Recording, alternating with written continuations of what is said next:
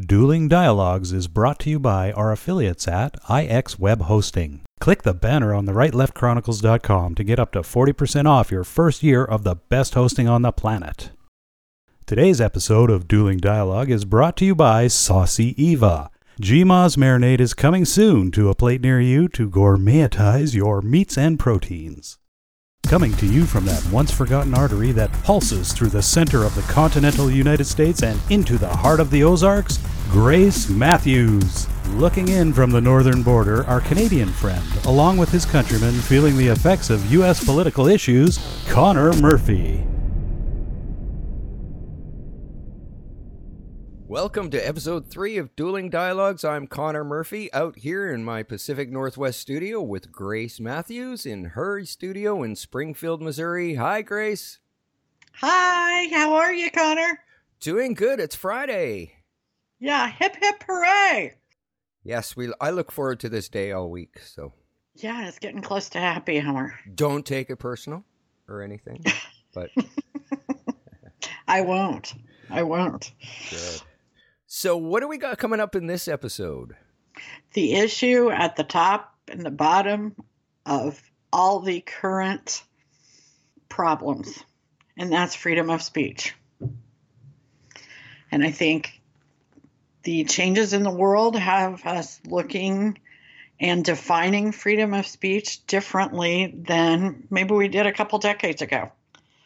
Freedom of speech in the United States is the first of is the First Amendment, which protects even hate speech, but not threats. In two thousand one, we started redefining what threats, what constituted a threat, and that physical bodily threats would not be covered by the First Amendment. Prior to that, at least in my lifetime, I'm not sure we gave it a lot of thought. Freedom of speech is the right to express opinions without censorship or restraint. In the United States, we also have freedom of expression, which is the freedom to express ourselves through religious customs, uh, through art, in, in the broader sense of art, as in you know, fiction writing, movies. So we're we're protected in the United States. Um, bullying and taunts are also protected. Hate speech, racist comments are protected as long as they do not threaten physical harm. Now, it's complicated because the victim gets a little leeway in defining whether they feel physically threatened or not. And, and those cases are starting to be defined and brought into the judicial system and into the the, the basic conversation. Uh, what is freedom of speech and what isn't?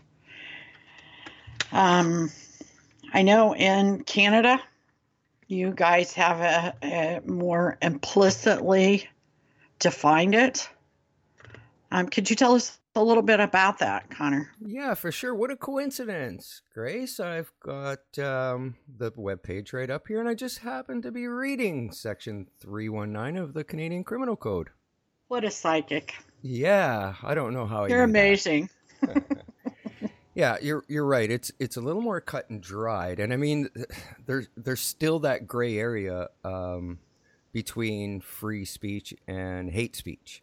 So let me read to you what we have in Section three nineteen, um, Section one of the Criminal Code. So, everyone who, by communicating statements in a public place, incites hatred against any identifiable group, where such incitement is likely to lead to a breach of peace, is guilty of an indictable offense and is liable to imprisonment for a term not exceeding two years or an offense punishable on summary conviction. So Section two, everyone who by communicating statements other than in private conversation willfully promotes hatred against any identifiable group is guilty of an indictable offense and is liable to imprisonment for two years, ta-da, ta-da, same thing. So in section three, there's some possible defenses here. If you're charged with that. Yeah. So there, there's, there's four possibilities here that two are kind of related, but, um, so no person shall be convicted of an offense under subsection two if he establishes that the statements communicated were true. So you got to prove that what you said's true. If in good faith, the person expressed or attempted to establish by an argument an opinion on a religious subject or an opinion based on belief of a religious text. Okay, so if it's an opinion, you can claim a defense. Yeah, and I can see a lot of attorneys would be jumping on that in the United States. Right. I mean, a good attorney could probably get their client out of hot water. Exactly. So you, if you got a protest sign, Uh, you just have to start the sign off with, it's my opinion? Correct. Yeah. I mean, at least it's, it, it sounds like that to me. In fact, I, I'm really impressed with how simple the language is. Yeah, the, it's it's pretty cut and dried. You don't need to be a lawyer or have uh, a master's degree in English in order to understand this. Sections uh, C and D of section three, subsection three, uh, basically say that, you know, if you, it's okay if you're pointing out something that happens to be true and brings danger to some sort of group or another Canadian or identifiable group in Canada. So there are some defenses. Now, they do exercise this law in Canada this spring. Uh, a blogger, Kevin Johnson from Mississauga, Ontario, was uh, charged with... Um, his rant against uh, Muslims. So he was charged mm. with a hate crime. Now, yes, it's his blog. It's, you know, and a blog is personal opinion. However, where he... There's crossed, a twist. Yeah, he crossed the line. He offered up a bounty. He offered a bounty, one thousand dollars, and he later increased it to two thousand five hundred dollars. A bounty for someone's head?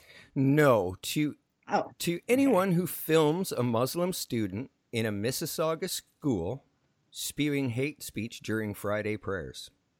Oh, so he's turning the law around on the Muslim community, basically. The well, law he's sitting there violating, he's turning around on a Muslim. Yeah, it's that's he crossed the sort line, of. definitely. Yeah, but he crossed yeah, the line. Yeah. I mean, yeah. obviously, um, you know, absolutely, he crossed the line. There, there was um, enough evidence there for him to, to be charged with that. Now, what happens south of the border does affect us here in Canada. Oh, so yeah. Our uh, progressive conservative leader, Andrew Scheer, yes. um, he refuses to do any further interviews with Rebel Media and Ezra Levant. And Oh, yeah. Is that like fake news? Donald Trump's fake news? No. C N N and fake news? Well, it, it's, it's let, let me put it this way. Think Alex Jones, maybe? And oh, okay. So they're, they're yeah, spewing out hate. Well, they're over there in the right. And uh, Rebel Media took a stance on what happened in Charlottesville this last uh, week. And um, the progressive ser- conservative leader uh, did not like the stance, obviously supporting something um, for the white nationalists. And uh, they yeah. refused to, you know, uh, do any further interviews with Rebel Media altogether. So what order definitely, uh, you know, affects us here. It's difficult to define sometimes, but it is very hurtful. And as I said before, in the United States, threats are taken, physical threats are taken very seriously. And I believe that we're starting to question hate speech, which doesn't hurt someone physically, but does emotionally. Right. We're starting to understand the impact. And I am a staunch supporter of the First Amendment. I mean, as a writer, a media person, it, it, it's it's so important to us that we be able to express our opinions, to tell a story, and, and to tell it with a transparency that gives us the freedom to do so. Hate speech, again, as a child, I grew up in a um, farming community. Farming community that was very white, hot, good, hardworking people. At that, at that point in my life, I did not realize I was a Jew because my parents had protected us from it because of where we lived. Hmm. And I was brutalized on a daily basis for being a Jew. And at the time, I didn't even know it. Um, to the point that we had to move. I mean, I was, I was beat up. I was taunted and teased. And it's a horrible, horrific thing. Anti-Semitism is, you know, it's rampant in some communities. Mm-hmm. And for children, especially living away from a community of Jews or from Israel, it is, um, it can be a lonely and terrifying experience. Of course, people in Israel and people in com- Jewish communities have been targeted, but they oftentimes have each other. Right. And that can be a huge support, but I digress.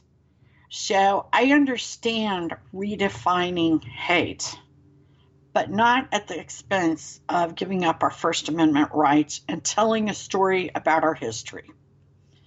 Um, being able to talk about history um, from a candid, truthful aspect is very important. Um, we don't want to become the Orwellian society and forget where we came from, because we've done a lot of ugly things. And people all over the globe have, not just Americans. But we need to strive to do better. Well, we, we have the same sort of issues here in Canada, especially against Muslims right now. Um, I do have an example of that. So um, there was a Facebook group, and they're, they're a right-wing group, um, and the, the media group's called Proper Gander Promotions. So they were going to do a demonstration in Vancouver, and they listed some speakers from several anti-immigrant groups. Well, once people got uh, word of this demonstration being put on, they countered it, and they put a kibosh on it in, in the media kind of thing. And, and the people um, in that group, only eight said that they would show up by the time it got close to, to rally time. And okay. eight hundred other people showed up to protest their rally. So eight, 800 to eight. pro-immigrants. Right. Pro, I mean, excuse me, pro-immigration. Right. People showed up to eight anti-immigration. I'm afraid in the States, our numbers would be just the opposite. Right. And this doesn't exist everywhere in Canada. There is, uh, it would have been much different if it would have been another such place other than Vancouver. Vancouver's got a very, very diverse uh, ethnic population. It's like a melting pot. Yes. Well, we're on the coast here, so think, you know, Seattle uh, when you think Vancouver. It's, yeah, it's you know, gorgeous there, too. Yes, it is. We've had a very dry summer, too. So um, not as dry as the U S political uh, environment, though. Yeah, but that draws a lot of people. You've got not far away, you've got water, snow. Right. You've, you've got almost four seasons that surround you. Yes. And we've... within what, an hour or two? And that draws people. That that really is a draw for people from all over the world. Right. So we have a very diverse population um, when it comes to, uh, you know, everybody's background, and and uh, there's areas of Vancouver where where if you're ca- Caucasian, you're a minority. So wow, yeah, so we're pretty open to, you know, immigration out here on the West Coast, whereas other parts in Canada aren't so open to it, and they for for that reason they're, they're they don't like Trudeau very much, and it tends to be the far right that is is the ones that are, uh, you know, the ones not happy with what's happening currently in Canada. You know what we have that the United States does not have? What do you have? We have a refugee camp. Really? Yes, as a matter of fact. Where um, are they from? They are basically, um, I guess, your illegal population. Um, and they're coming through New York and into Quebec. So Trump's running them out of the United States, and they're headed for Canada. Canada. Well, somebody is passing the word around, apparently, that uh, Canada's open, and you just cross the border, and you're welcome with open arms, and it's not the case. Um, after the the earthquake in Haiti, we actually had a refugee ban on for a while. And really? A, a lot of Canadians don't know that. So. Oh my um, gosh. Yeah. Now, it, was, was Trudeau in office then? No. No. Oh, okay. I can't imagine no. he would do that. No. No, no. I mean, he seems very pro-immigration. Oh, definitely. Definitely yeah. pro-immigration. And he's very Obama-esque. He, he and Obama were friends. They saw eye to eye a lot. For, for a lot of people that don't um, know or, you know, haven't really paid attention to Canadian politics, had Trudeau been in office longer at the same time Obama was in office, I think there would have been lots of pacts and made between the United States and Canada, a lot more. Right. I think you're right. Um, I mean, we do have our ongoing battles with the lumber industry and things like that, but we're we're digressing away from free speech for sure. Exactly. Um, the uh, it would be interesting to actually get the view on fr- free speech from people from other countries. Absolutely. So I think what we need to do is is revisit this whole free speech versus hate speech. And maybe bring in some more online examples from social media. But um, more than that, I'd love to bring in some people from uh, other countries, maybe Iceland or Europe somewhere. Or That's an excellent idea, because this is a global issue. Right. And it'd be very and... interesting to hear what you know, how other countries are handling this problem. Like, this is a small problem. It's about two hundred fifty refugees a day. I shouldn't say it's a small problem. That's a big problem. No, that's but, a big problem. But it's it's not to the volume that of what the European countries are seeing. Exactly. And with, you know, terrorism and immigration, freedom of speech becomes a much larger issue. And I use the word larger because it encompasses many issues. Right. For example, in the United States, we have an implicit freedom of speech. But that does not apply to private business insofar as their employees are concerned. So if you were an employee, and you express your freedom of speech, and the employer does not agree with it or doesn't like it or feel like feels like it's hurtful or profane, he is certainly allowed to fire you without any legal repercussions. Now, having said that, that same business owner, although the, he used to in the past be able to decide to do business with any customer he wanted, he can't do that anymore.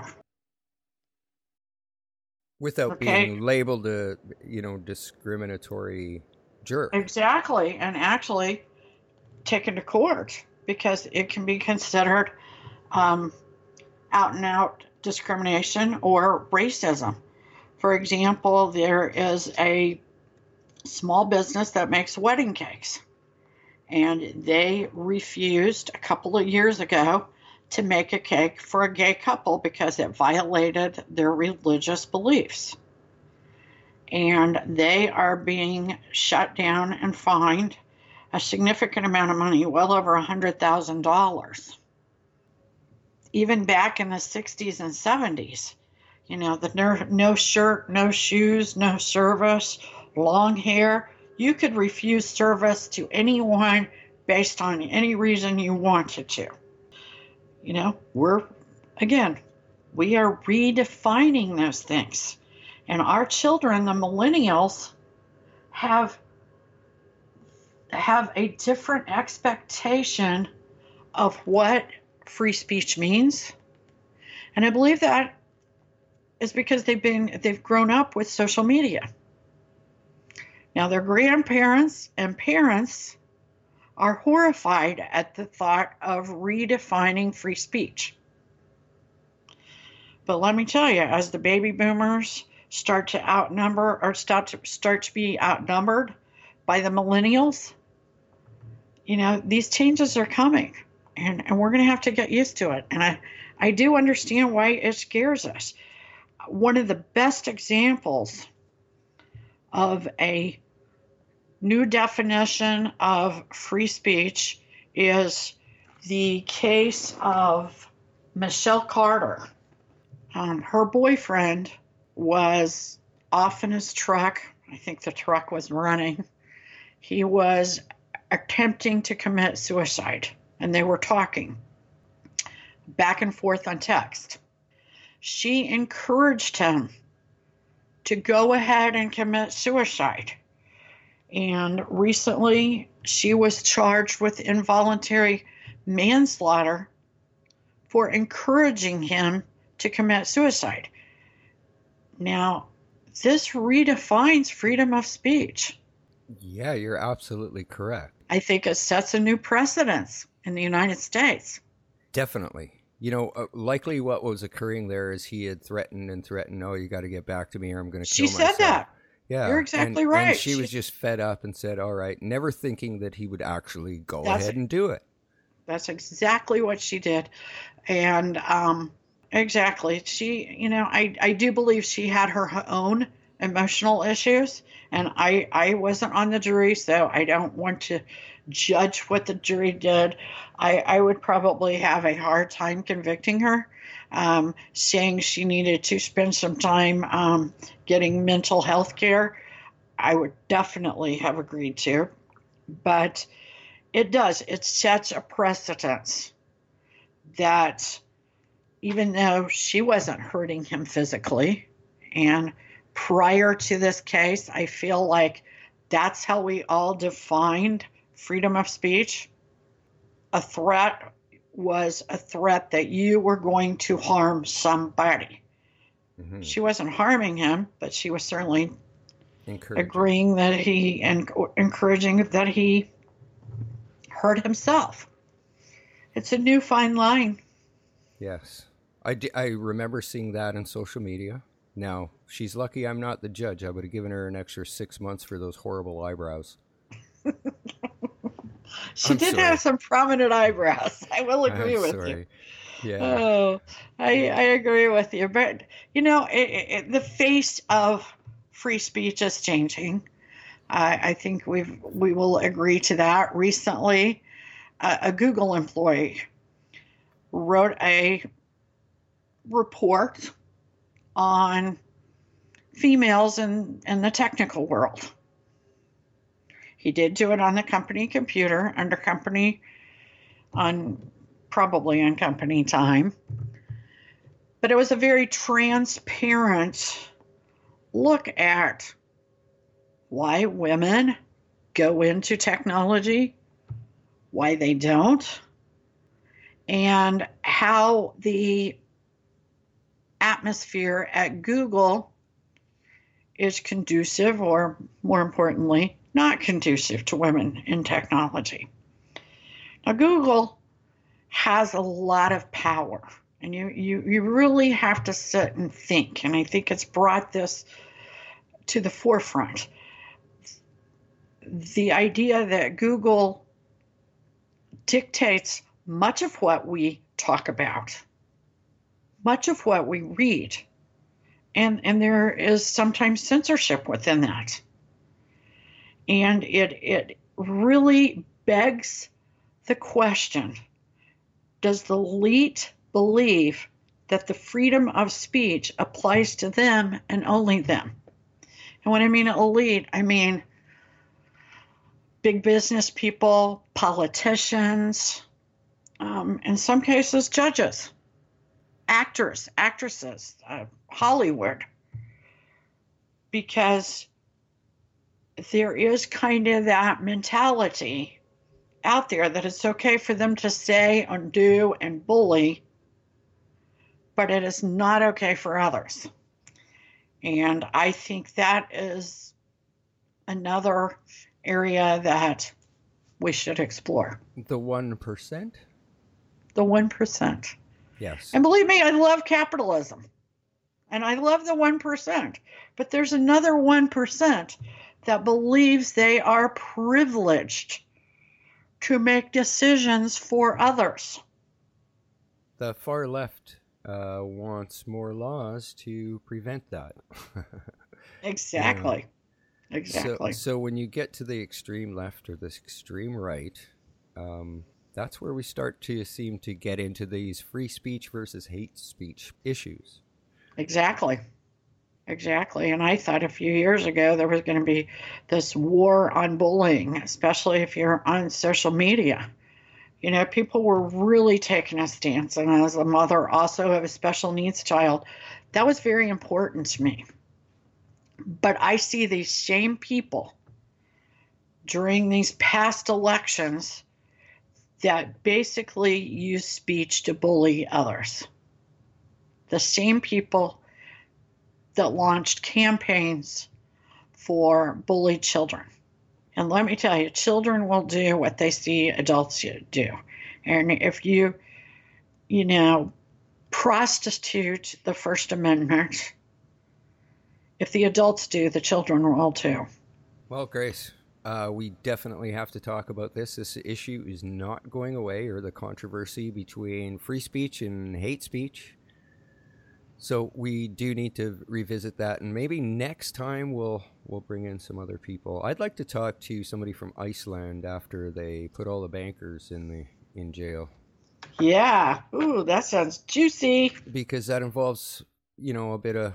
Uh, of everything, free speech, and um, maybe what America needs to do as well, and Canada, for that matter. Correct. Okay, Grace, you have a great weekend. You too. And uh, I look forward to chatting with you on Monday. I look forward to it too. You know, we don't always agree, but life's a journey. Godspeed, my friends. Godspeed, and thanks, listeners, for tuning in. Catch you next time. Dueling Dialogues is brought to you by our affiliates at I X Web Hosting. Click the banner on the right left chronicles dot com to get up to forty percent off your first year of the best hosting on the planet. Today's episode of Dueling Dialogue is brought to you by Saucy Eva. G M O's marinade is coming soon to a plate near you to gourmetize your meats and proteins.